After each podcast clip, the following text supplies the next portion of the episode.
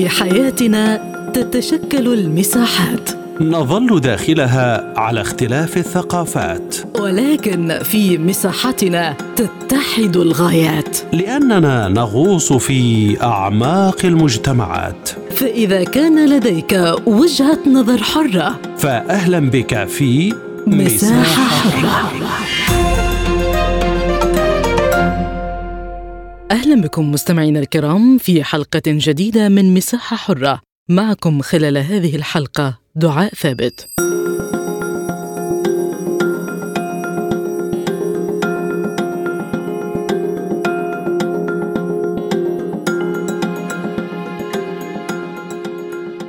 قررت دول مجموعة السبع خلال اجتماعها في مدينة هيروشيما اليابانية إنشاء منصة لمواجهة ما وصفوه بالإكراه الاقتصادي ووفقا لبيان مجموعة السبع حول المرونة الاقتصادية ونشر الأمن الاقتصادي أعرب قادة مجموعة السبع عن قلقهم بشأن الارتفاع المقلق في حوادث الإكراه الاقتصادي وتعهدوا باتخاذ إجراءات لمواجهة مثل هذه الممارسات.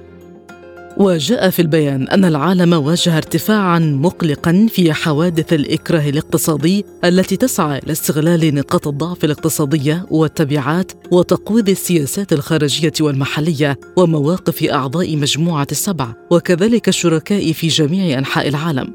وأكد البيان على دوافع القرار قائلا ادراكا لأهمية الجهود المشتركة الحالية بما في ذلك منظمة التجارة العالمية. سنعزز التعاون من خلال إطلاق منصة التنسيق بشأن الإكراه الاقتصادي لزيادة تقييمنا الجماعي والتأهب والردع والاستجابة للإكراه الاقتصادي ومواصلة تعزيز التعاون مع شركاء خارج مجموعة السبعة.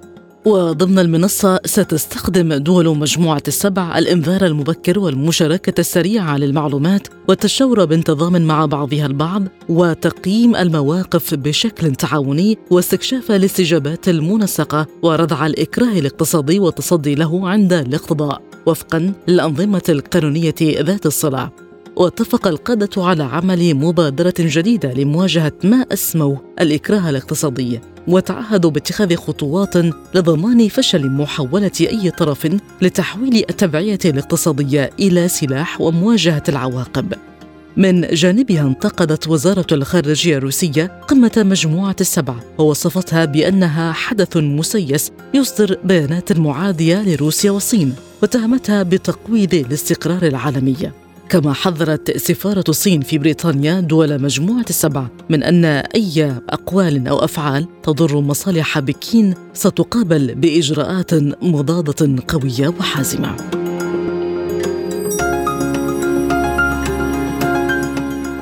للتعليق على هذا الموضوع ينضم إلينا أستاذ العلوم السياسية دكتور جمال الشلبي. دكتور جمال اذا مجموعة السبع تقرر إنشاء منصة لمواجهة الإكراه الاقتصادي ضد من برأيكم يتم إنشاء هذه المنصة؟ بالتأكيد أنا بظن أنه الهدف من هذا هذه المنصة التي اعتمدتها الدول السبعة هي الصين الصين هذه الوحش الكاسر الاقتصادي الذي يهيمن على العالم وسي يعني أعتقد أنه سيسيطر على ما نسبته 40% عام 2040 بحيث تبقى لأمريكا وأوروبا واليابان 22% والباقي للعالم كله فأعتقد هم يحاولوا كبح هذا الصعود الصيني الاقتصادي من خلال تضامن آه، صناعي تضامن اقتصادي تمثله دول السبعة الكبرى في العالم. وهي في معظمها توجهها غربي ليبرالي آه، دائما كان في المعسكر المضاد إما للصين أو لروسيا الاتحادية. وما الذي تقدمه مجموعة السبع للعالم؟ وهل تساهم في المزيد من عدم الاستقرار خاصة بعدما أصبحت قراراتها مسيسة؟ بظن إنه آه، يعني اجتماع هذه المجموعة السبعة آه، في اليابان هي رسالة موجهة مباشرة إلى الصين وروسيا ودول البريكس لأن أعتقد أن البريكس بدأت تكسب الأرض بدأت تكسب القلوب والعقول والمصالح العالمية. يعني إضافة إلى الخمس دول المعروفة التي تمثل 40% من سكان العالم وربما عام 2050 تمثل أكثر من 60% من سكان العالم ومن منتوج العالم. آه، نجد أن بعض الدول العربية مثل الجزائر ومصر والسعودية تحاول الولوج إلى هذا إلى هذه إلى هذه المنظومة الاقتصادية للدول الدول الصاعدة. إضافة إلى إيران. فأعتقد هناك في إحساس لدى الدول الصناعية السبعة الكبرى بأن هناك في تهديد هناك في فلنقل تنافس شديد بدأ يبرز عبر القوى الصينية والروسية بجلب الكثير من الدول العالم الثالث البرازيل جنوب أفريقيا والهند. وهذا بالتأكيد سيؤثر ليس على المسار الاقتصادي بل سيأخذ الأمر بعد سياسي. وهذا ربما يتجلى حاليا في موقف هذه الدول مما يسمى الأزمة الأوكرانية الروسية الحالية. وبالتالي هذه رسالة شديدة اللهجة. فإننا نحن متفقون على أن نجابه كل التحديات بما فيها آه، تلك القادمة من البعد البريكسي إذا جاز لي القول بمعنى أنه لن نسمح بأن يكون هناك في تجا... انجذاب كثير من دول العالم الثالث لهذه المنظمة الاقتصادية التي تتحول بالتدريج ومع الوقت إلى منظمة اقتصادية سياسية ولا ندري إذا كانت ستحمل الأيام القادمة فيما بعد إلى أن تصبح قوة عسكرية. ما ردود الفعل المتوقعة من روسيا والصين تجاه هذه القمة بعدما صدر من قرارات ضخمة؟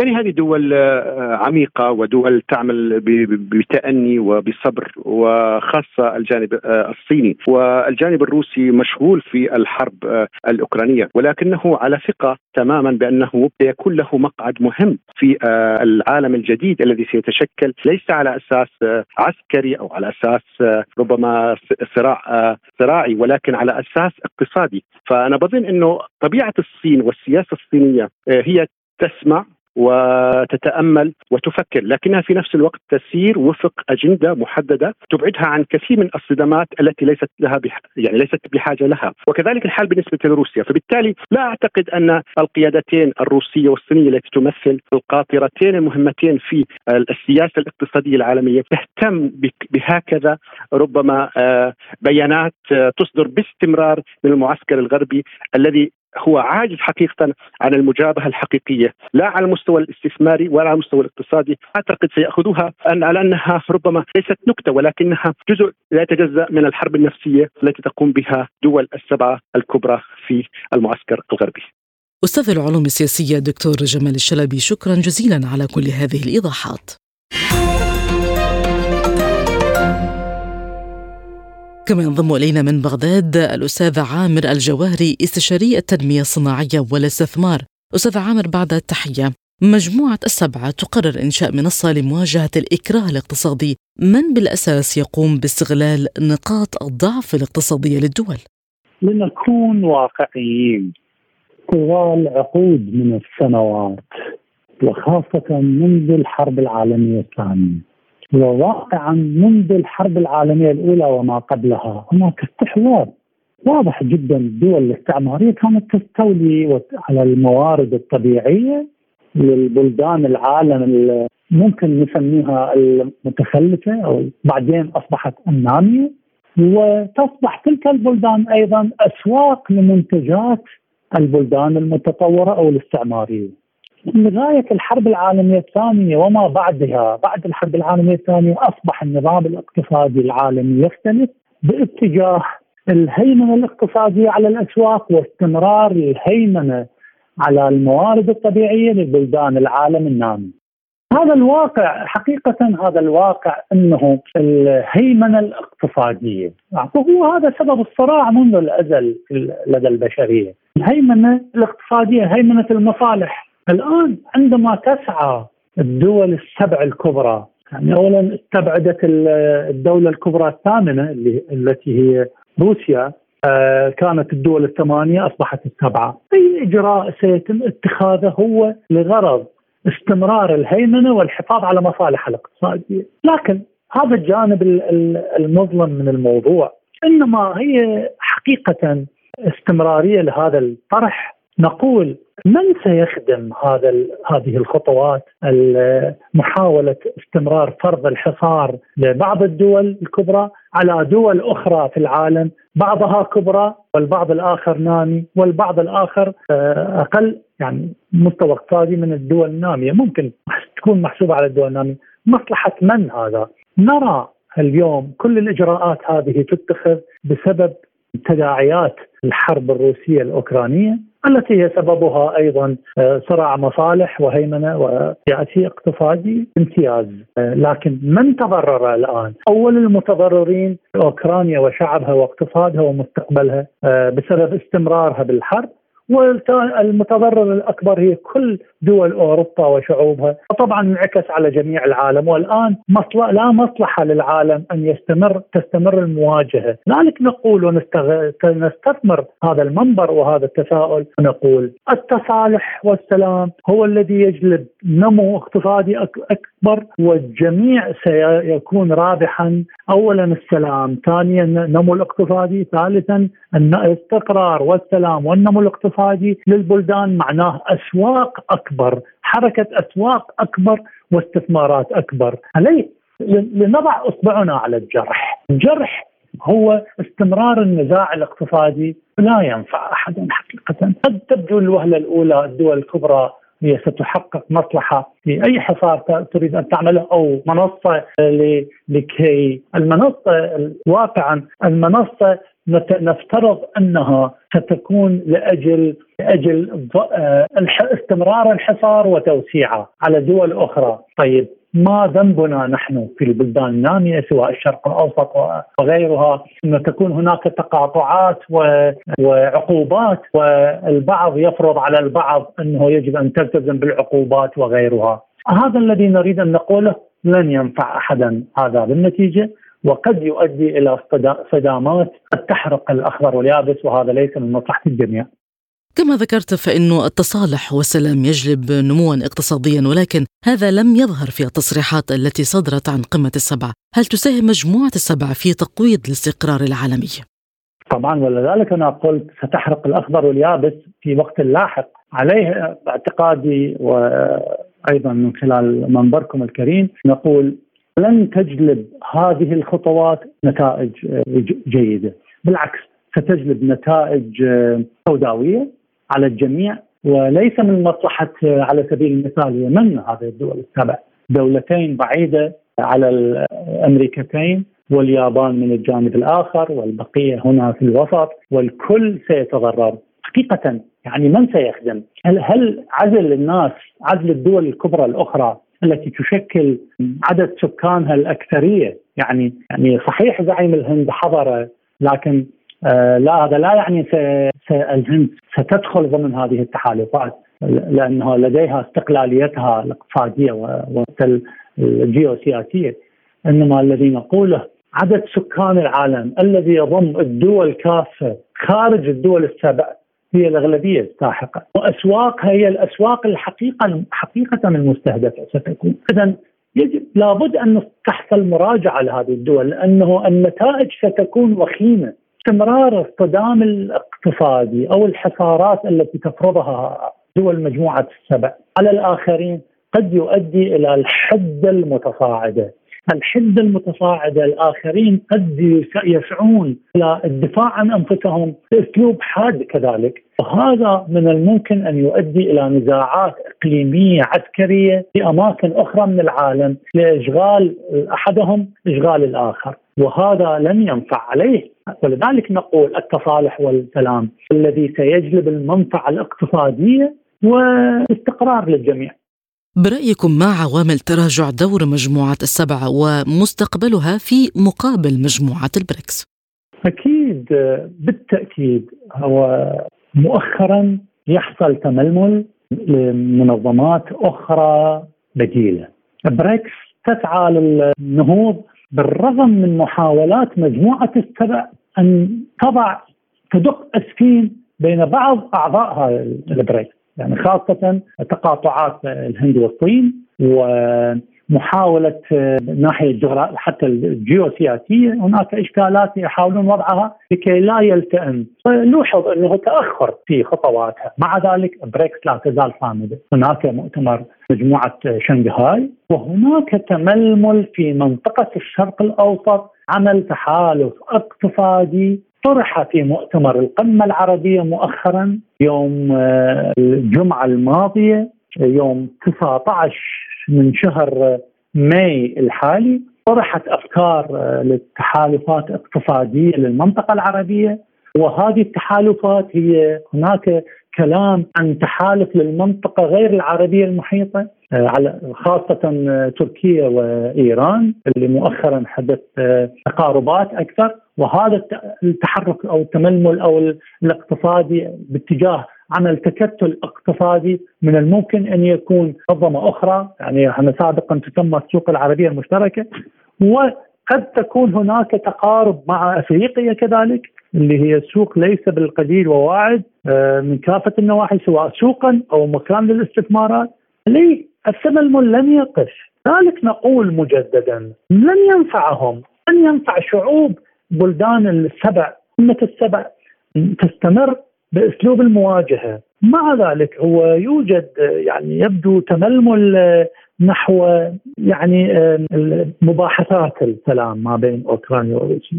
نفس الوقت. رغم إنه المؤشرات قد تبدو حادة جدا لكن واقعا يبدو هناك تململ نحو التصالح أو مباحثات سلام. بنفس الوقت ازداد ازدادت بالخفاء قوة مؤخرا وهو هذا هذا ندعو إلى أنه يستمر لكي نقطع يعني نطفئ النيران مهما كانت بسيطة لأن النيران في الغابات تنتشر بسرعة. وهذه إحنا هي غابة الدول غابه ان صح التعبير مناطق الخضراء اللي هي الشعوب. فإذا اشتعلت النيران في مكان ستنتشر بين كافة الدول والشعوب مع الأسف وهذا ما يخدم.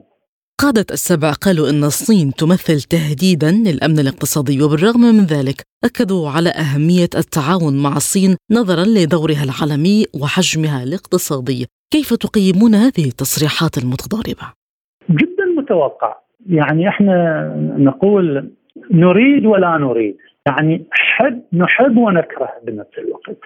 الصين نفوسها بحدود أكثر من مليار و400 مليون. الهند نفوسها تجاوزت نفوس الصين يعني بدأت تقترب من المليار و500 مليون. نتكلم عن سوق هائل.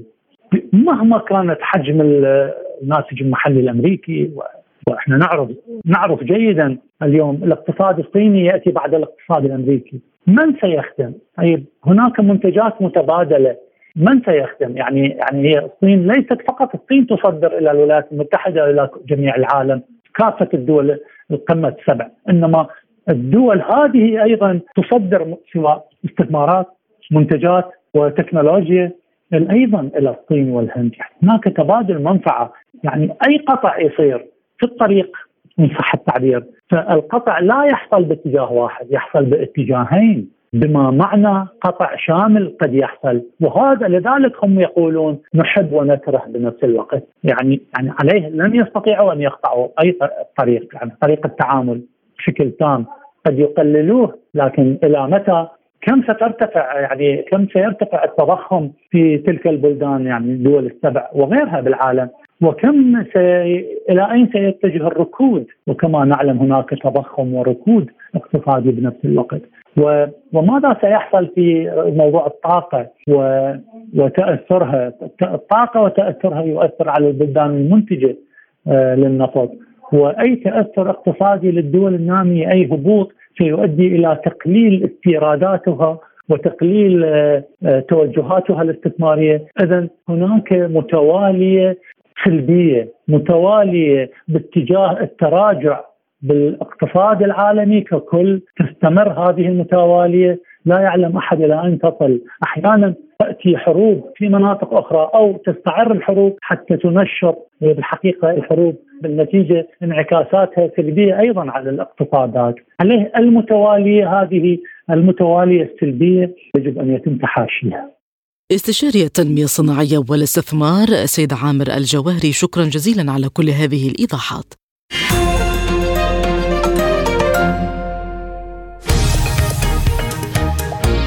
عالم سبوتنيك يغطي جميع الأحداث السياسية والاقتصادية والرياضية حول العالم. على مدار ساعة تتابعون عالم سبوتنيك مع أهم خبراء التحليل السياسي والاقتصادي. نقترب معكم في متابعة دقيقة من القضايا السياسية والاقتصادية. كما نستعرض أهم الأخبار الرياضية والفنية والبيئية. انتظروا عالم سبوتنيك أيام الجمعة والسبت والأحد من كل أسبوع.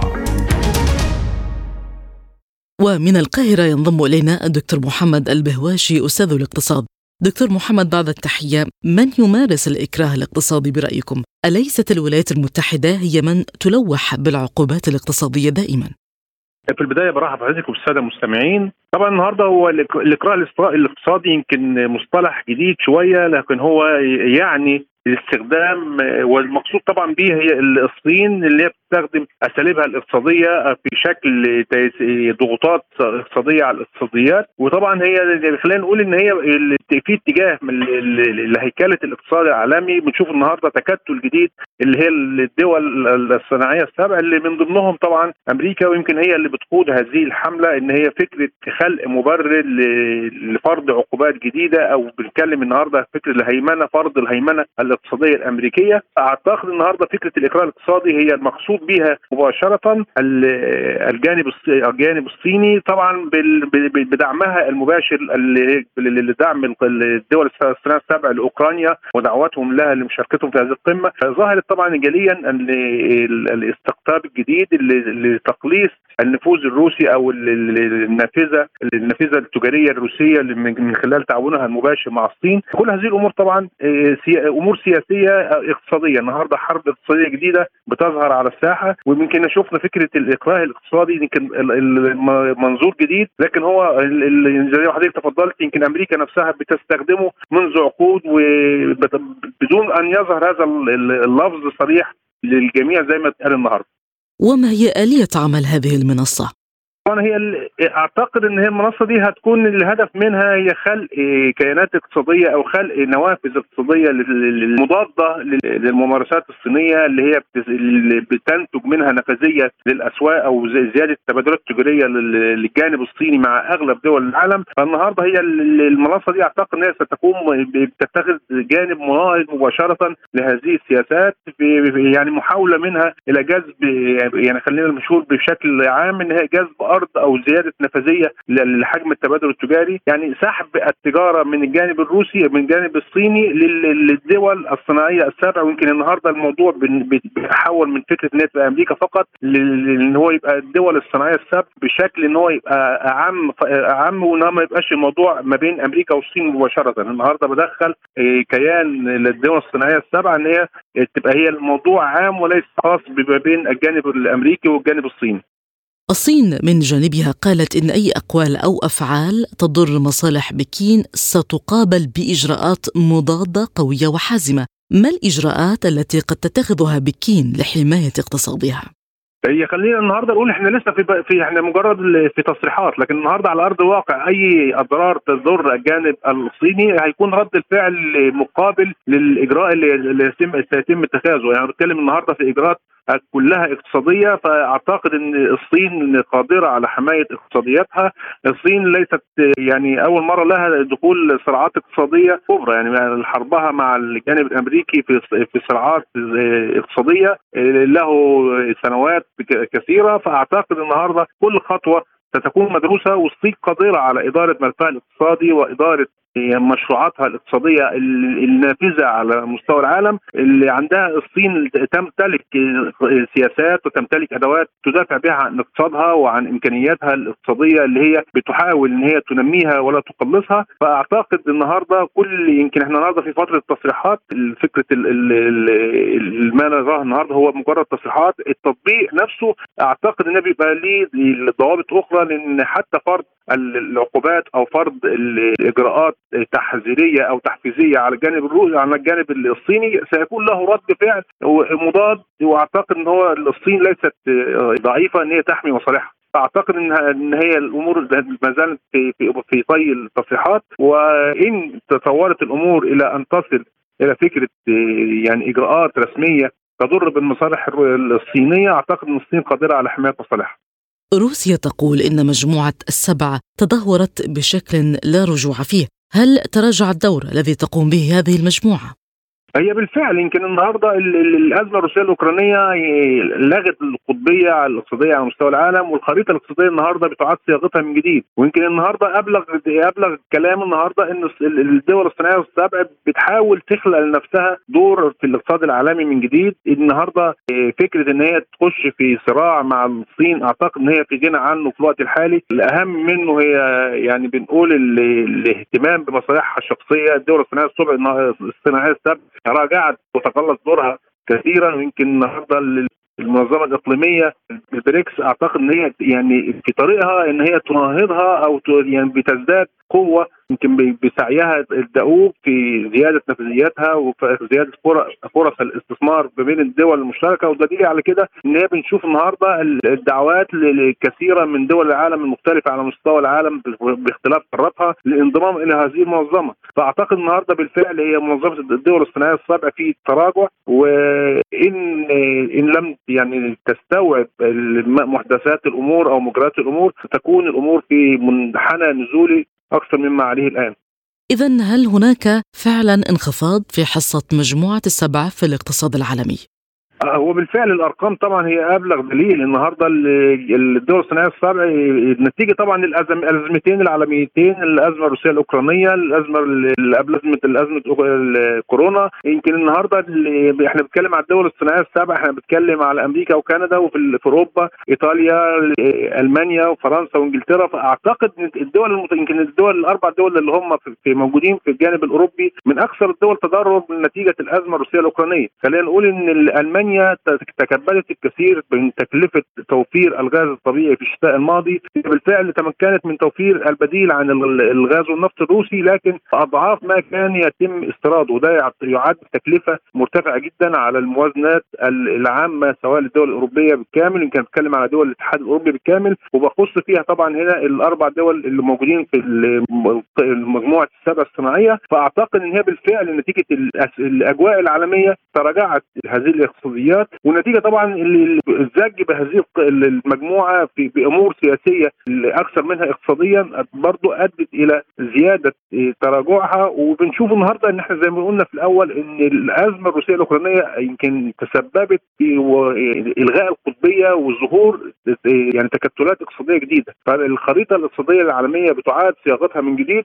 في منظمات ابتدت تاخد وضعها زي منظمة البريكس. في دول ابتدت تاخد وضعها وبيبقى لها أهمية اقتصادية وإقليمية في دول بالفعل تراجعت فهذه الأمور النتيجة نتيجة الأزمة الروسية الأوكرانية واللي ما كان قبلها أزمة كورونا واللي ما خلفته الأزمتين من أسباب من آثار سلبية على الاقتصاد العالمي بالكامل كيف ترون حضور الهند والبرازيل اجتماعات مجموعة السبع وهما ينتميان لمجموعة منافسة وهي البريكس؟ هي محاولة من المجموعة السبع لاستقطاب تجارات جديدة. يعني الهند طبعا جانب مهم جدا في الجانب الشرقي اللي بتحاول الدول الصناعية السبع توفير فرص للتبادل التجاري أو توفير فرص للاستثمار المتبادل. البرازيل على نفس النهج. فأعتقد إن هي محاولات يمكن في الأغلب العام منها هي زيادة النفاذية للدول الصناعية السبع ويمكن الموضوع تقلص بالذات أكثر إن هو مثلا الجانب الأوكراني لما حضر ده يمكن ده أمور الزج بالجانب السياسي في في المنظمة الاقتصادية فدي أمور يمكن ما تكونش إيجابية لكن أعتقد إن هي لها مردود سلبي على اجتماعات المجموعة المجموعات السابقة الصناعيه فالنهاردة الأهم من الدخول في أمور سياسية الأهم من كده إن هي تهتم بمصالحها الشخصية وبمصالحها الاقتصادية اللي هي بتبني عليها وعدم الدخول في أمور سياسية تعود بالضرر على مصالحهم المشتركة. ويمكن ده اللي إحنا بنقوله إن إحنا الأزمات العالمية اللي موجودة بالفعل تسببت في تراجع وما بنقول النهج اللي بتنتهجه الآن ممكن تسبب في زيادة التراجع ده. أستاذ الاقتصاد الدكتور محمد البهواشي شكرا جزيلا على كل هذه الإيضاحات. الشكر موصول لكم مستمعينا الكرام بإمكانكم الاطلاع على المزيد عبر موقعنا سبوتنيك دوت اي